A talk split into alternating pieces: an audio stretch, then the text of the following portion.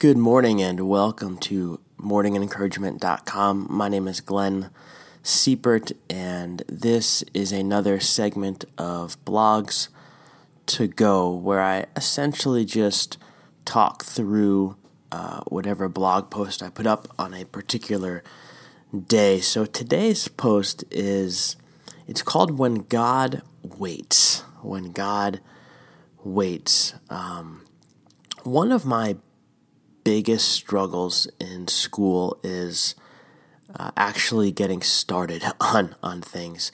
Um, I'm in the doctoral program at Alliance Theological Seminary, and most of the work involves writing papers and essays uh, on your own time, which I absolutely love to do. Like I, I love it, and um, a small glimpse into my my nerdiness. Uh, when I was in college uh, in seminary, I loved writing papers so much that if the professor gave us like a choice for a final exam consisting of 50 multiple choice or true false or whatever questions or a 20 page paper, I would pick the paper like every single time because I just I just love to write. And so the doctoral program is a lot of fun for me because I'm reading some great books uh, by a lot of great authors and for most of them, I need to write a reflection essay of some sort or a 10 page or more paper. And all of this is great, but the one problem I sometimes have is actually starting. I'll read the books, uh, I'll think about what to write, uh, I'll think about what I should put down, I'll think about the outline, I'll put the notes together, I'll make the outline, I'll tweak the outline, I'll think about the outline, I'll think about the structure of the paper, but for whatever reason, uh, even though I absolutely love to write, I always hesitate when it comes to actually jumping in and getting started on the writing process, which, by the way, is a problem, right? Because the paper is not going to write itself. In fact, the only way the paper is going to get done is if I do indeed start it. And I don't just do this with papers. In fact, I did it with this blog post this morning. Um, I sat here for the longest time. I had the idea in my head, uh, but I sat here staring at the computer, looking around on, on Facebook, doing this, that, and the other thing.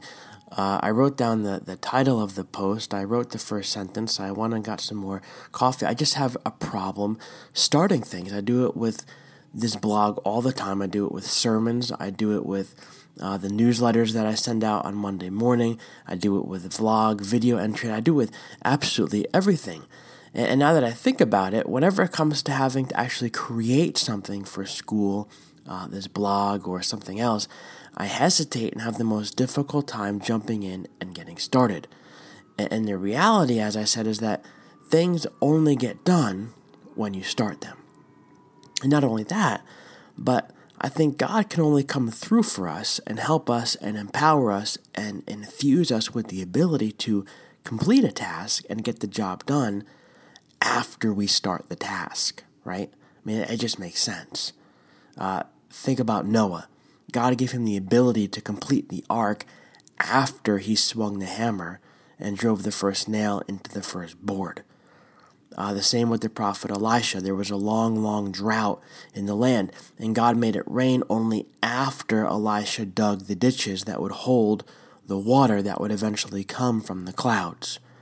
Uh, the widow that Elisha helped, the oil to pay off her creditors, came only after she knocked on the doors of everyone in town and asked them for a collection of empty jars that would hold the oil that was yet to come.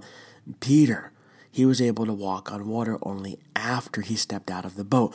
Jesus rose from the dead only after he was beaten, uh, spit upon, and nailed to the cross. Uh, do you see what I'm, I'm getting at? Story after story after story in the Bible show us that God does come through for his people in powerful ways. He empowers people to build, he provides for them, he performs miracles on their behalf. On and on and on the stories go. But these things tend to happen after, and only after the people in the stories take the initiative and start. Noah had to start the ark. Elisha had to start digging ditches. The widow had to start gathering jars. Peter had to start getting out of the boat. Jesus had to start his walk to the cross. They started in faith.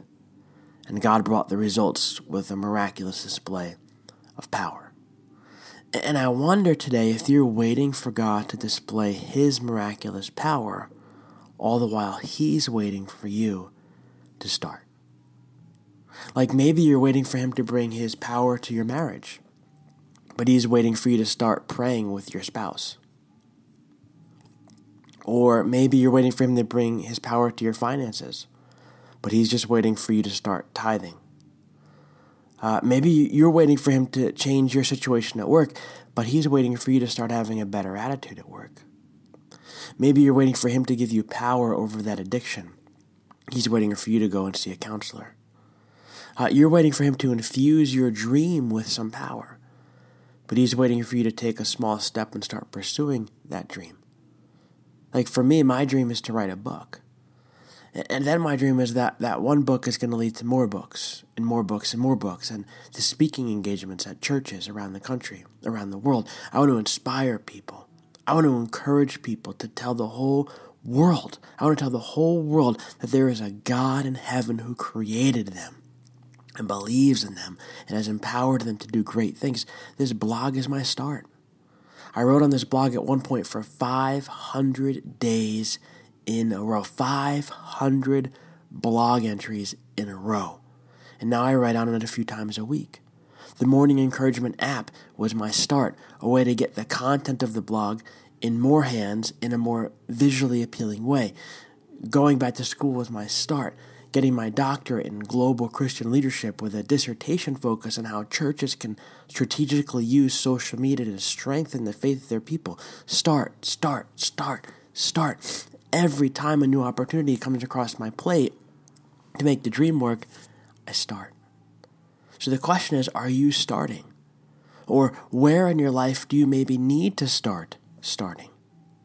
I wanted to tell you this morning that if you start by taking the first few steps, man, God is going to infuse the next thousand steps with power that is far greater than anything you could ever imagine. But you've got to start. Where in your life do you need to start starting today? Let me pray for you. Father God, thank you so much for the people who are listening to this this morning. God, I pray that you would show them where in their life that you are waiting, waiting for them to start. And God, would you give them the faith to start? Because sometimes the hardest thing is just to start starting. We have the faith that you're going to come through, but we don't have the faith that we need to take the first step. So, God, I pray that you would give people today the faith to take the first step, the first step in their marriages, in their jobs, in their schools, in, in their dreams. God, give them the faith to take the first step. Would you guide them today? Would you protect them? Would you give them the wisdom that they need uh, to navigate into their future? And God, would you give them the trust that they need to follow you no matter where you may lead? And it's in Jesus' name that I pray. Amen.